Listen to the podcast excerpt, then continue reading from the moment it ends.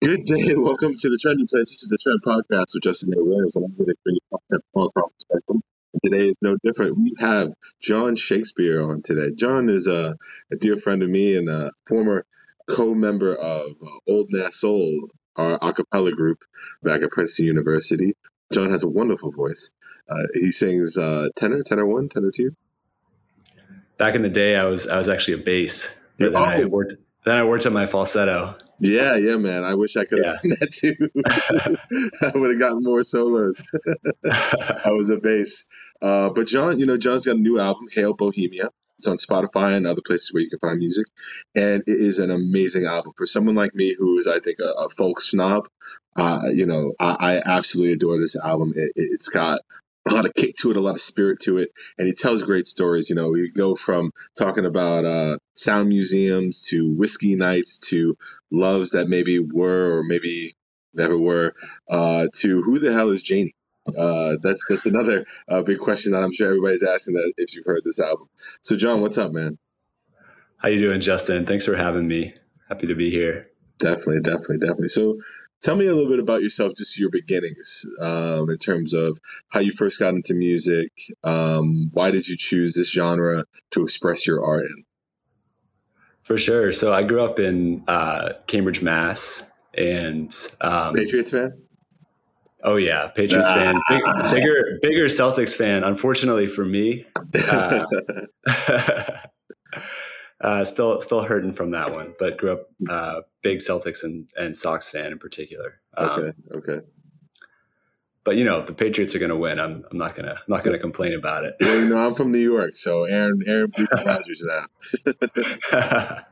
Although I'm a Giants fan, so yeah. okay, okay, right on. Yeah, I um, grew up in Cambridge, and I was uh, as a kid, I kind of always gravitated towards music. Uh, when I first started, I was more like, for whatever reason, when I was really young, I just gravitated towards like classical. Um, and I ended up going to uh, in middle school. My parents got me into this like uh, so kind of like a Catholic choir school, um, and so for four years I was doing um, singing like five mornings a week and learning all this old like classical and liturgical music. Um, and uh, obviously, it's not what I do now. I reached a certain point where I was like, how can I, you know, I, I love this. Like, I love singing. I love making music and thinking about harmony and, um, and composition. But I also, uh, you know, I'm, I'm a teenager now. Like I need to like, yeah. so I saved up, I saved up my money from like the first, uh, you know, from my ice cream job and, and like bought a guitar. Um, and at that time I was kind of getting really heavily into like indie rock and, um, in particular, the band Radiohead was really big for me. As Ah, yeah. I think, Okay. I think for like a lot of people, um, it's a big influence really early on. Um, and so I started a band with my uh, like childhood friends, um, and that was my first experience, kind of like performing. And uh, I just I couldn't get enough. And so um, I think coming to uh, Princeton, where we met, I was like looking for for an outlet, place to sing. Old NasSouls was, like a real bright spot there over those years. Um, Mhm. Taught me so much more about harmony and like got me more immersed in, in soul and R&B music too. Yeah. Um,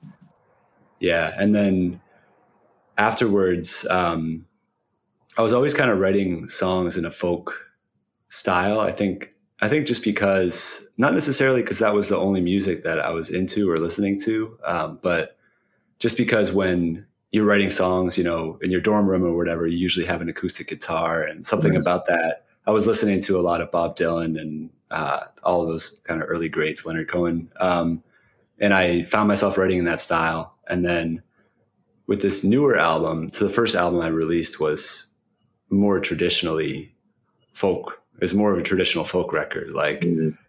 the production on it was was in the style of like classic folk rock. Um, and I think this time around, this is my first experience self-producing an album. Oh well. I started to like ask myself that question, you know, what do I actually listen to? And I realized that Mm. most of the music that I listen to is not straight ahead folk. It includes these influences, includes synthesizers and influences from rock and roll, influences from pop music. Um, and so this time around, uh, I wanted to try to make a record that would would be closer to what I listen to, um, and like that include that whole spectrum. Yeah, it's got to be uh, uh, an interesting way of making music when you uh, you speak from the kind of day to day experience that you have. Like every day you wake up, or whenever you play the music that you like, you know, and then you just kind of filter that into what you do. I mean, that's kind of yeah, that's kind of like going to school and then coming home and doing homework, right? Like you, yeah, you re you're reamping the material um, in your own way. Um, that's that, that's really cool, man. Because you know, a, a lot of artists that I've talked to say that what they what they don't really know where their music comes from. You know, it's like mm. kind of Stevie Wonder Innervisions kind of mentality where it's like, yeah, you know, my music just kind of comes to me, and whatever it is, it is. I, I can't really control the genre that I'm in um, because it's speaking through me, um, as if you're like tapping into source. You know, um, yeah. Eddie, and I don't know if you ever took a class with Eddie Glaude, but Eddie Glaude used to say that, uh, you know, people like um, Edward Said and, and, and James Baldwin could like tap into the cosmos in some way. Um, mm-hmm. And I don't know if it feels like that when you're doing music, but it uh, it's got to feel when you're performing live, like you know, I, I, I'm in, I'm in, I'm in, I'm not only in touch with something that I want to do, like folk, like you know, trying to make a classical folk album, but like something is deeply rooted in me that is that is coming through.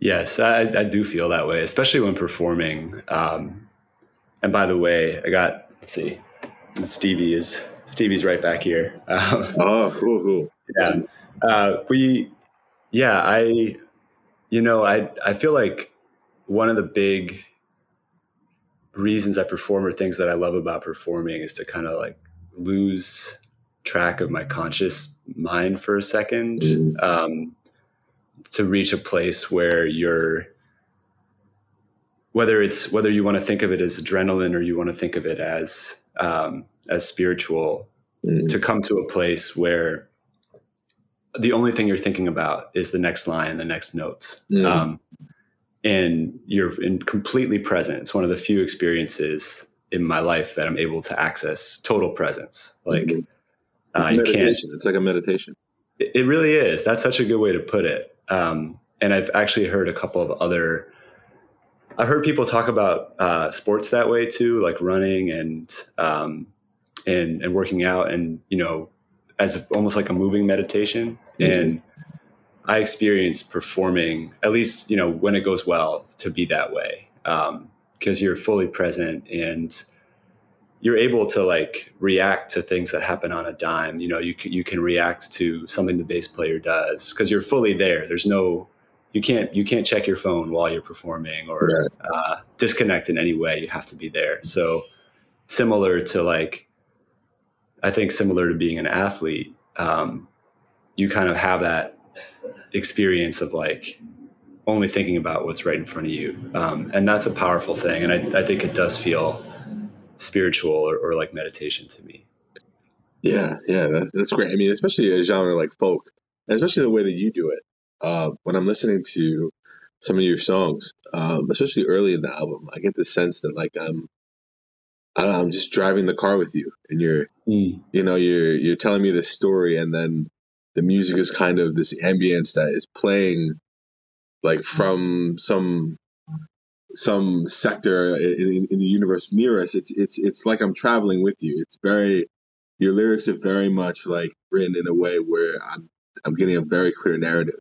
And is that is that something that you really focus on? Is that something you had to learn? Is that something that you weren't always good at? Yeah, especially with this album, um, I wanted to make sure it told the story from start to finish. Yeah. So um, if you want to just listen to it, uh, if you listen to just one song, you know, hopefully that song works on its own. Um, mm-hmm. But if you listen to them all together, there are these three characters, and they kind of have their arc and yeah. their relationship. Um, and so, you know, I, have always been a fiction writer too. Uh, that's like what I studied as an undergrad, and then mm-hmm. I also went and got a master's in fiction writing. Uh, kind of published a lot of short stories. I'm really curious to talk to you about about your writing process too, because I know that you Sure. Just put out a book, sure. um, I'd be really interested to hear like how you think about narrative and and uh, and structure and like putting together a whole thing that has a start and beginning, middle, and ends. But um, with this album, I really, really wanted it to tell a story, and so um, that meant that meant that for a lot of pivot points in the story, for instance, like there's a part in the in the story where uh, one of the characters passes, or there, there's a part in the story where, um, you know, kind of a love tri- triangle forms. Mm-hmm. Um, there's these kind of clear pivot points in the album, and um, I had written a lot of different songs that told that same same story. You know, so for one part of the album, I might have had four different songs, and I sort of had to think about what which one I like best or which one fit in the best. Um, mm-hmm. But there's always a balance be- between the musical quality of the songs and the storytelling aspect. Um, so not only the question was like always not only what is the best lyrical moment or the be- the best storytelling song, but also okay, well we just had three fast songs or three songs that are upbeat. Do we need to change up the pace here, um, or what kind of key uh, was the last song in, and how does this sound coming out of that? You know, all mm-hmm. these musical questions were mm-hmm. were part of it too. So yeah, I just tried to fuse the two things that I love the most, which is like music yeah. and writing. Yeah. yeah. Have you ever heard of Damien Rice? Oh yeah, for sure. The yeah. Blower's Daughter. Blower's Daughter. Yeah. yeah. I, I, I, he was life for me back when I was in high school, and um, a couple of my friends we liked him a lot. And I, I'd say my writing style is kind of like his how he sounds sometimes on mm. records. Um, I could also talk about someone something like a band like Sleep Token. Sleep Token is not a folk band.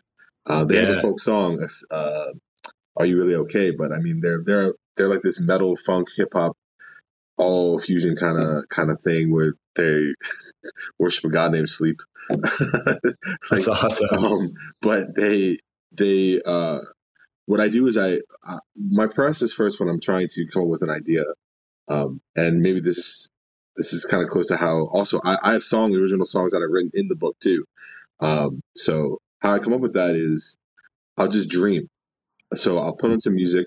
I'll just kind of stare off into the distance for maybe half an hour, an hour, and I'll just start thinking. I'll just start thinking of imagining cinematic scenes. I have photographic memory, so I can kind mm. of imagine things like a YouTube clip in my mind, and I'll do that and I'll say, okay, so what I have here is drama. I have the emotion, I have the pathos of a scene. I don't know the characters' names, I don't know where I'm going with it, but I know what they look like. I know kind of some dialogue that's happening here, and I know the main conceit. Right, every every time I, I, I go through a chapter, there's some kind of main theme or conceit that is needs to be achieved in it.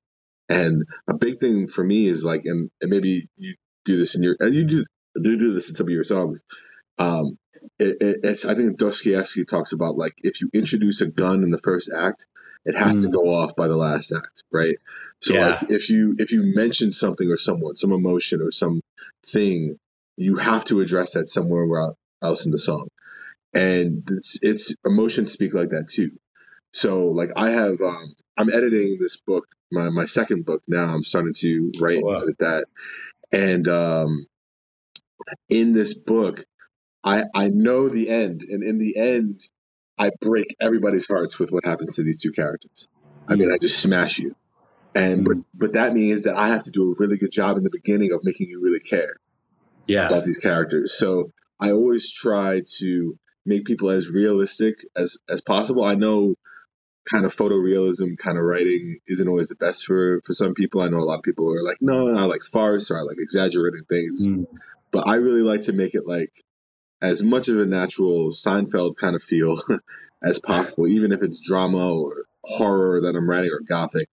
Um, that's kind of my process. And and you know, I, I, had a really good editor. I don't know if you have an editor for music or songs because you're you're self producing, but uh, my editor really gave me some really good directions too. That's so huge. Yeah, I had two people that I really relied on um, with this. You know, one is uh, my co-producer Devin Dawson, um, who basically every musical idea that I had, I would, you know, I would send it over to him and be like, tell me, is this too much? Is this too little? Like, mm-hmm. you know, what do you think of this weird synthesizer I added? So he mm-hmm. was like my sounding board for all of that. And then, um, I also have a dear friend, Rita Pfeiffer, who worked on all the strings for the album. She did all the string arrangements. Wow. Um, and she, beyond that, was just like, she really understands songs and like and and the lyrical side of things too so i felt like i could i could show the songs to her um, and also to to my partner eleanor uh, and mm-hmm. get feedback on on mm-hmm. like lyrics and and the storytelling side of things so yeah. that was huge yeah. yeah it's it's amazing when you find the right people right and they find yeah. you know my editor robbie grayson just we kind of met because he was um, my mother's friend ran her book through him to edit. And then my mother was writing a book, so I met, met him through there. And just in terms of serendipitous way, he had a total understanding of mythology and everything like that. It just clicked, and we we came together like that. I mean, I, I can compare it to um, those moments where it's like you know, the bands of the '60s and '70s. It's like how the hell yeah. is Jimmy Page in the same band as Eric Clapton? you know, with Ginger Baker there too, and Jack Bruce. I mean, crazy. Like, you know, whatever was going on, I, I it's like what was going on in Athens back in like the fifth century. You know, mm-hmm. uh, different places all of a sudden pop up with genius, and sometimes it happens on a macro level, right? Like, you know, you get like Led Zeppelin, you get the Who, but or Jimi Hendrix experience, but for people like us, you know, independent artists who are individuals, you know, we need that to happen in our lives too. You know, we need yes. to have our moment where, you know, you go to a coffee shop and you're maybe you're you're playing your music too loud and someone overhears and it's like, hey, I'd, I'd like to hear more of that. Like, and then something a relationship starts. You know. Uh, yeah, I was. Uh, that's so true. I love this idea that you just brought up of like, and I, I think that I don't want to misquote somebody, but I think there's like, there's also like an academic who said this. This idea of um, that like genius never emerges in a void. It always, yeah, you know, great art, uh, great thought generally yeah. comes out of a community. community um, yes. And you have like a bunch of people that are all um, in a friendly way pushing one another to be better and mm-hmm. uh, and almost you know wanting. I think of this with music scenes too, like um, whether whether it's you know Motown, Detroit, or uh, whether it's Stax record records in Memphis in the 50s and 60s, yeah. or um, you know what was happening in in countless other cities in Athens, Georgia, um, yeah. in Boston in the 80s. Like you kind of have you have a music scene that where everyone is making music for each other because they really admire their friends and their friends mm-hmm. are all doing really exciting exciting stuff and they're like i want to i want to make something that you're gonna like. It's like how uh, right right. it's like how the beatles made sergeant pepper to try to impress uh, the beach boys after oh. they made pet, pet, sounds. Yeah well you know but pet sounds was a reaction to uh, the beatles album that came out before that. Because yeah. the story goes is that I, I watched the beach boys movie when i was a kid and i was upset. I mean i used to so my my whole entry into music is um, uh, I've told this story on the podcast before, but I tricked my mom one day. Uh, I used to watch MTV uh, as soon as I was about seven years old. And back then, you know, they were still music videos. They had Behind the Music on. And I saw the music video for the Cranberries, Zombie. And I heard that song in my room and I was like, oh my gosh, I got to get that album. I was just a little kid, but I was like, this is the most, this is what real music might be. And then I went to the store and I said, Mom, can I get the Cranberries album? She was like, oh, Cranberries, that sounds like a kid group. So she allowed me to get the album. Uh, and then from there, you know, um, music just kind of took on this thing where um, I think, you know, the great bands of like, and, the great moments of genius that that occur. What I noticed about it was that it's it's it's so much tied to people, like you said, sharing with with other geniuses. But then there's also someone somewhere that recognizes that and knows how to like push that in, in the way it needs to go. You know, mm-hmm. it gets nurtured in a way that's really important. And um, you know, everybody has their kind of story about how they first fell in love with a thing. Um, but sometimes, uh, you know, just like you're saying, you checked with your, your friend about the synthesizer. Sometimes love is not the best emotion um, because mm. love can make you, um, it can make you short sighted, it can make you over emotional, and it can make you fall in love with your own words and writing. Yes. Um, that's why that's why they say like as a writer, you always want to write more, not less. You want to have mm-hmm. more material to cut down, not less to, to grow. Um, but uh, you know, everybody everybody I think needs a good uh, good collaborator.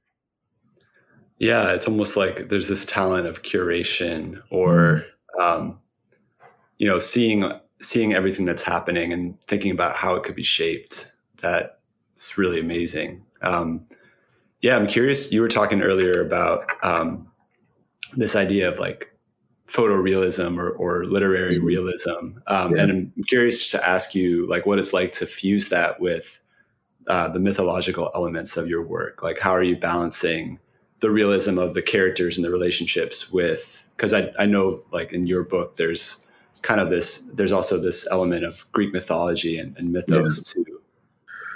Yeah, so um, just for the audience, the book is Reborn Virtue's Constellation. It's on Amazon, Barnes and Nobles, and everything. Um, the way that the way that um, it's a very interesting question. Well, the way I always looked at so there's a scene in the book where um, the love interest of the main character uh, talks about her stacks of Greek mythology books for her class, and she says, you know, everybody looks at Greek mythology like it's this, you know, for kids right? It's it's this happy go. It's not happy go lucky, but it's like these kind of Aesop fables that have kind of been rendered mute and pastiche because nobody believes in these people anymore, right? Mm-hmm. But she says that this is some of the darkest shit she's ever read. I mean, these are basically sky abusers, right? I mean, yeah. so many tales yeah. of the Greek gods taking liberties with women, taking liberties with men, um, causing war, discord, all this stuff. And it's fascinating because the Greeks were basically what they were doing. They were saying, we have all this drama down here in mm-hmm. Athens and Thessaly and Sparta, but we can't talk about that because if I talk about it, about who's really doing that, this stuff, mm. the king, the army, the guards, then I'm going to get in trouble. But if I make it a myth, and if I say that it was Zeus who was doing it, or if I was saying some character that I don't believe in, but everybody else does, now it becomes drama. But it's separated. Wow. It's this higher drama that um, doesn't indict us; it indicts some other beings in the process. But yet you relate to it. Um, so what I wanted to do in the book was I wanted to I, I ground the book in the the main character has uh, a diagnosis of uh, bipolar because mm-hmm. he has this vision uh, that people don't believe in the vision that 72 people um, on the campus killed him in a past life. Now, mm. these 72 people actually turn out to be the Olympic gods, right? So he's not just, it's not like you find that out. It's like, oh, okay, I'll just have a conversation with a human. No, you're going up against Apollo and you're going up against Zeus and you're going up against Aphrodite. Like, this, these are some heavyweights. Um, uh, yeah, so it, it, uh, what I what I really wanted to do was one, I wanted to keep it fun uh, for myself. If I wasn't enjoying what I was doing, if I didn't enjoy mm-hmm. something I was writing, I took that as a sign that what it what it is isn't good, um, or somebody else would enjoy it. It's like wine, right? Like you don't cook with wine, you don't drink. Right. Um, so there was that, and then the ne- next thing with realism was having a conversation. I always with with with people who have no interest in the topic. I think that's mm-hmm. a really great way to get um, a really honest opinion. You know, like if you talk to somebody who has no interest in listening to folk music and you said, but but would you would you still listen to this song, right? When I I, I would I would find my my mother or uh, my sister and I would say, "What do you think about these lyrics? What do you think about this chapter?" And they tell me like, you know, I hate this kind of this kind of shit. you know? Yeah, I yeah. murder mysteries, but you know, it, it's it's good writing, but maybe it's a little confusing, or maybe it's it's a little too bogged down in, in thought and all that stuff. So, um, yeah, have fun and, and, and find somebody who doesn't like the genre that you're writing in. That's such that's actually really valuable feedback. I feel like, or it's it's, it's good advice because I I often uh, I don't know I get you need both, right? You need, you need feedback from the people in your genre, whether that's writing or music, mm-hmm. who kind of they can evaluate what you're writing in comparison with other things that they love in the genre. Right. And then at the same time, you need that person who's going to say like, you know what, I don't even like this kind of thing. Mm-hmm.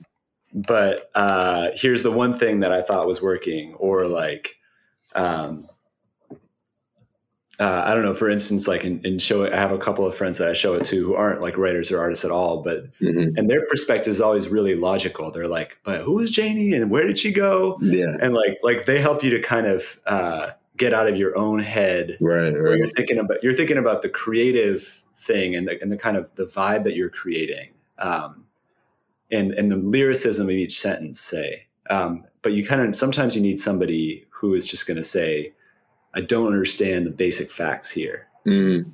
Yeah. And that kind of feedback's been really helpful. Yeah.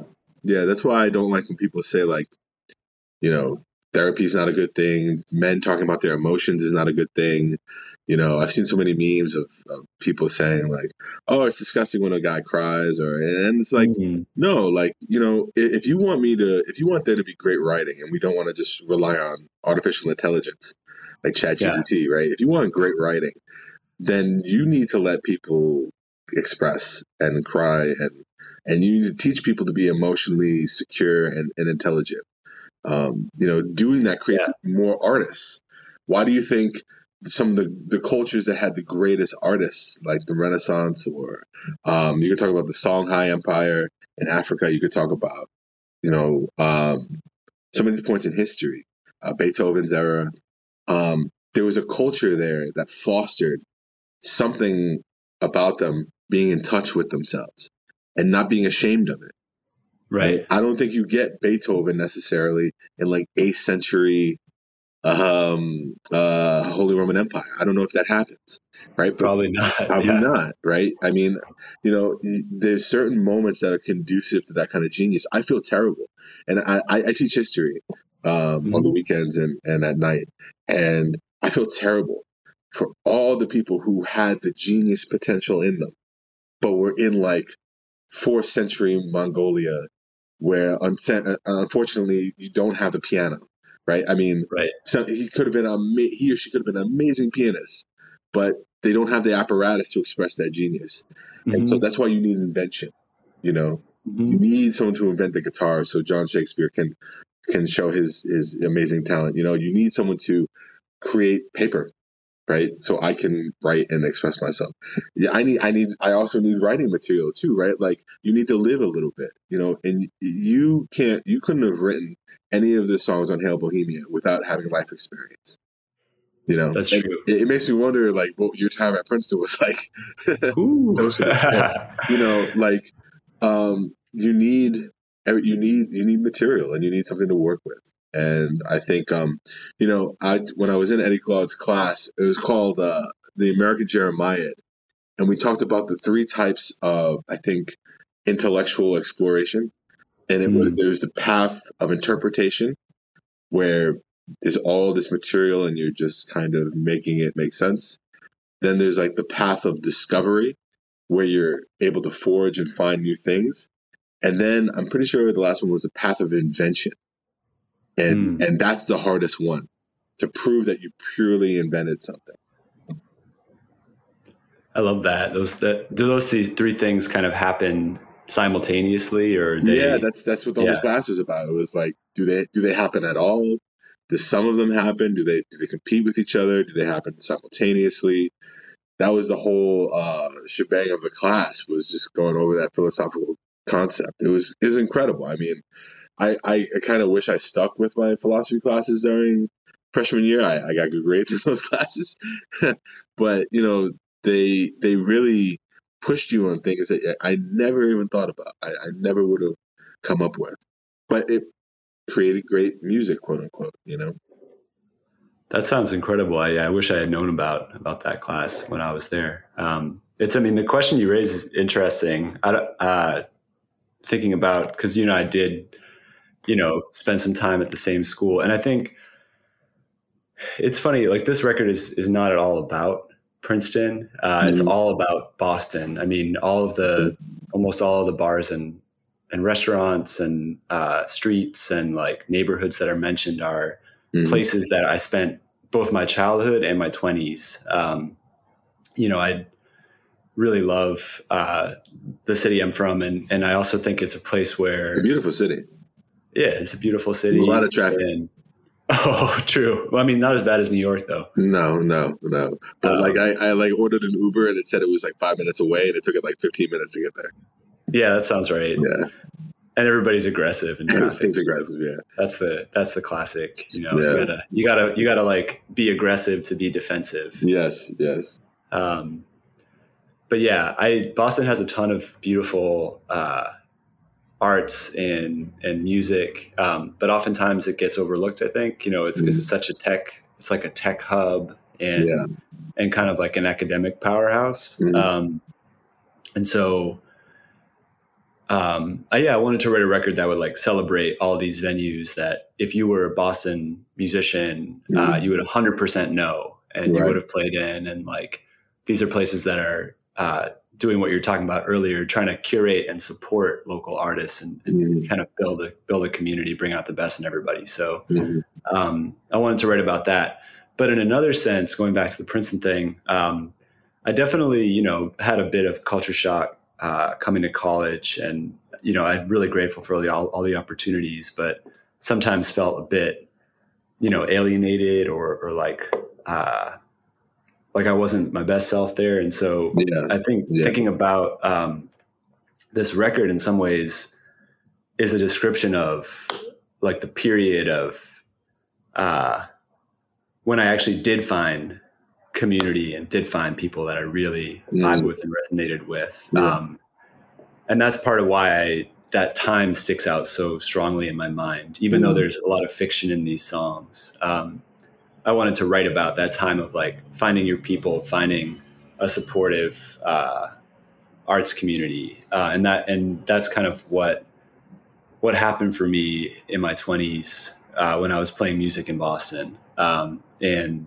that's why you know I'll be grateful for it for the rest of my life, and kind of had to make a whole album about it. Yeah, yeah. I mean, yeah, it's like it, it, it, it it's knocking at your door and you know those kind of those kind of feelings those kind of emotions. I mean i can uh, i can relate to you. Uh, in college i would not say that i was my optimal self either. Uh, i would say that in college i was kind of this person who was struggling with a lot of uh, past uh, trauma um, just from high school and mm-hmm. um, and things like that. And I brought a lot of that to bear in ways that that were kind of like a struggling artist would. Um, you know, I don't mean struggling to be uh, published or found, but I mean struggling like legitimately with like trying to use that for its art for the music. Mm-hmm. Um, mm-hmm. I didn't have a vessel, right? I didn't start writing. I didn't start writing anything until after my time at Princeton. So um, I didn't have a, a, clear vessel to express myself. I was doing martial arts. I was on the rowing team. I was rugby. I was kind of going through all these different places, Old Nassau, and I was kind of an itinerant. And I liked that feeling, mm-hmm. but it also left me without making um, a scene for myself. When I was a freshman there, I was in a crew of, kid, of people that were very nice. We vibed very much, very well. Um, I probably should have stayed within that clique, but instead I ventured out because um, I joined an eating club.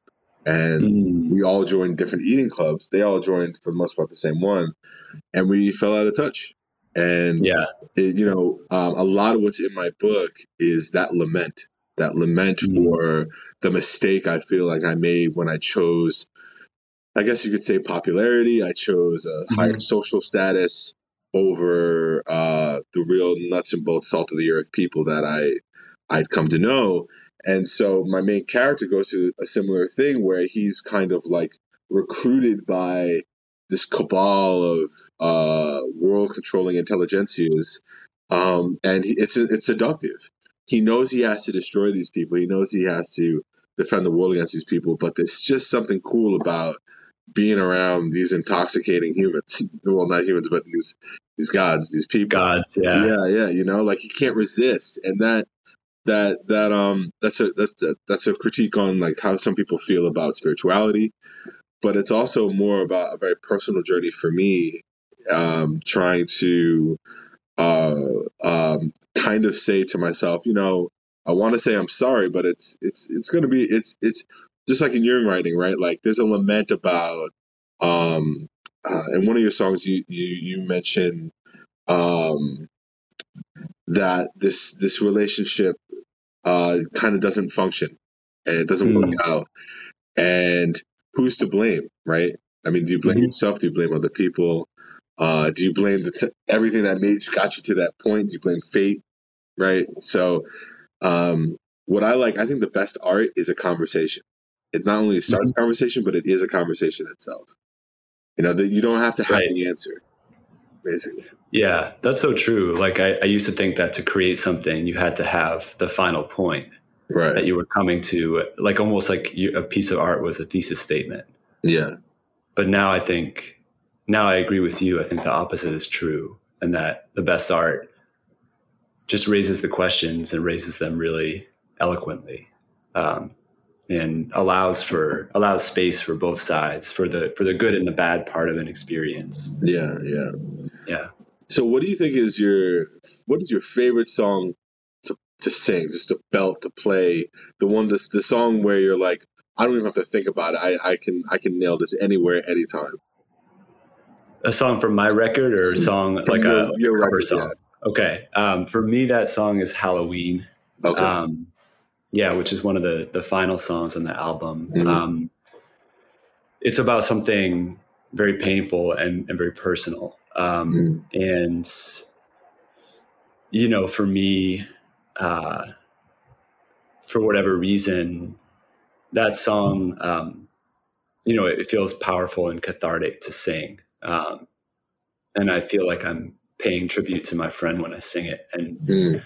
some of the other songs, um, you know, are about other emotions, might be about love or, or longing, or uh, and I do connect with those too. Um, but that one was uh, the writing of it was was so raw in the first place, and, and so I just find that singing it, you know, I, I just kind of uh, don't have to think about it at all. Mm-hmm. Um, so that that's one that I love to sing. Um, and then I think I, I, love to sing also this song called Light On from my first album. It's another one that I think the easiest songs to sing are the ones that still connect, you know, with you as a singer, where you feel like this is still something that I'm going through, still something that I'm living with. Yeah. So I actually need this song in the yeah. same way that you might need uh, like a song that you listen to by another artist. Like right, it's serving. It's like helping to hype you up for your day, or it's helping to uh, help you think about experiences you've had. Whatever it is, it's serving some kind of purpose in your life. And for mm-hmm. me, like some of my songs do that too, and performing them uh, feels the most natural. Nice, nice. Yeah. yeah. that that's that's definitely comes through on the track. I mean, I there's always uh, certain songs that artists do where you're like, you know that that person after that song was sung was just spent. You know, just mm-hmm. they gave everything into that that song. I, I, I, one of my last questions to you, John, is um, what does what does it feel like to be so good at at at at, at conveying um, passion and emotion. Like when you're up there and performing live, just for people who have never done that before, for someone out there who is thinking about becoming a performer, tell mm. them a hmm. little taste on just why the juice is worth the squeeze to get into it and do that. Thank you. I, you know, um, that's such a good question. I think I never feel more peaceful than after a good performance after a mm-hmm. night that I feel like I really did give it everything that I had. Um, and that I was able to communicate something that uh, something that I had experienced with. I'm not saying every person in the room, but some percentage of the people in the room. Um, mm. It's kind of an act of transference or something. Like you're bringing, you're trying to bring something that might have been painful that you went to went through to the table so that it can be changed into something or kind of alchemized into something that is uh, that is helpful for other people or that they connect with, um, mm-hmm. maybe feels closer to joy to them or something in receiving it. Mm-hmm. And so mm-hmm. that is a very that's worth it to me. Yeah. Um, you know, and uh, I think performance is something that I I honestly I don't know how anyone teaches it because I just feel like I got the only way for that I ever got better was by doing it. Yeah. For many many years, um, and I really when I when I look back at older performances, um, you know, I, I, can hear the the confidence that hasn't entered yet, um, and even thinking back to when I was an Old NasSoul, like you know, not only could I not hit some of the notes or like technical things that I learned later, but um, that sense of confidence, you know, it has to be built uh, over time. And I think uh, there were some amazing performers, like I think of like Chris and Ose in that group too, where yeah, like yeah. they clearly already had that experience yes. and they could truly deliver. Yeah. Um, and I think that that's something that takes a long time to come into. Mm-hmm. Um, and it was not something that I was initially good at. And um, that makes it feel like a craft to me and like a goal and that's really yeah. exciting. I love to have something that like uh, I I need to get better at, and getting better at performing is like it's been super rewarding because um, it feels like I finally figured out how to how to do something that I wanted to do a long time ago. That makes sense. That's awesome, man. I mean, I can feel the the passion that you have for it. I mean, uh, to to be able to say that you, I mean, even if you only did it one time, you know, that you went up there on stage you was by yourself, you and a guitar, you and a piano or something like that, and you performed for even for one person, you know, that that enjoys the music. That's that's that that's a lot. It's it's it's it's incredible. I mean, it's it's I I I feel like what so many people do when they when they do get into the industry, at least in some genres, is they kind of they lose the love of the performing I think that's mm-hmm. what goes first for some artists. You know, like when artists take a long sabbatical, it's like they just don't they don't feel it anymore. You know, no matter yeah. what the audience does, no matter what the songs are. And I always feel like that's because you just need new material. You know, like mm-hmm. I mean, that's not the only thing that, but I think that's one of the main things that can help is just like, you know, if if I as a writer was just tired of the same content or everything like that, I would I would need new material. I need to churn something out. So I, I, I always feel like it's good to, uh, for any young artists out there to uh, keep keep do keep keep doing it. You know what I mean? Like when you were young and you first got into working with an instrument, you were practicing all the time. You know, but then mm-hmm. you get really good and you don't need to practice as much anymore, and you kind of yeah. lose that that that beautiful connection that you have with something. Absolutely, yeah, and I, I, I do think it's like just so important to keep making making work no matter what. Yeah, yeah, yeah. Um, yeah, I agree. I completely with what you said. Like it's all about having material you connect with. Yeah, um, yeah. So that you can so that you can really yeah. stand behind it. Yeah, and and yeah. you know what? Sometimes it's good to base if you're lacking confidence. It's good to emulate, fake it till you make it, emulate other people. Yeah. Um, oh yeah. You know, for me, when I was when I first got into Old NasSoul, it was Phil Rothis. You know, he was mm. uh, this really uber confident guy. He played Danny Zuko in high school, so and he and he loved telling us about that. Um, and and and he just came into this group where it was really, um, I, I, think, all African American except for him uh, initially. And that takes a lot of confidence. It takes a lot of balls, you know, how to do something yeah, like that. Yeah, absolutely. You know? uh, I admired that, and I was somebody who, as a freshman, I was lacking some confidence. So I tried to emulate him, you know, in, in singing technique and everything like that. And that made me an effective bass because he was already there, you know. So yeah. some people, it's like you know, they they they they get there really quickly in life, and some people it takes some churning out, you know. But for sure, um, yeah. It, the, I think churning out really makes the best music, the best art. Uh, yeah, I think so too. And people also connect with seeing a performer like struggle with their limits sometimes you know like if you can if you can see a performer if you think about like um i don't know i hate to go back to bob dylan but he's a good example he doesn't have the most beautiful voice in the world no but it's kind of but you can hear it. that he knows it. He know he's going right up to the he's going as far as his voice can go right, on every right. song. Yeah. Right, and so right. There's a lot of beauty to be found in like the imperfections too. Yeah, yeah, yeah, yeah, yeah. Well, John, I've really enjoyed talking to you today, man. Uh, yeah, this is this is a great conversation. Yeah, yeah, we'll definitely have to have you back on uh, for our next season. Talk about obviously whatever you're doing then.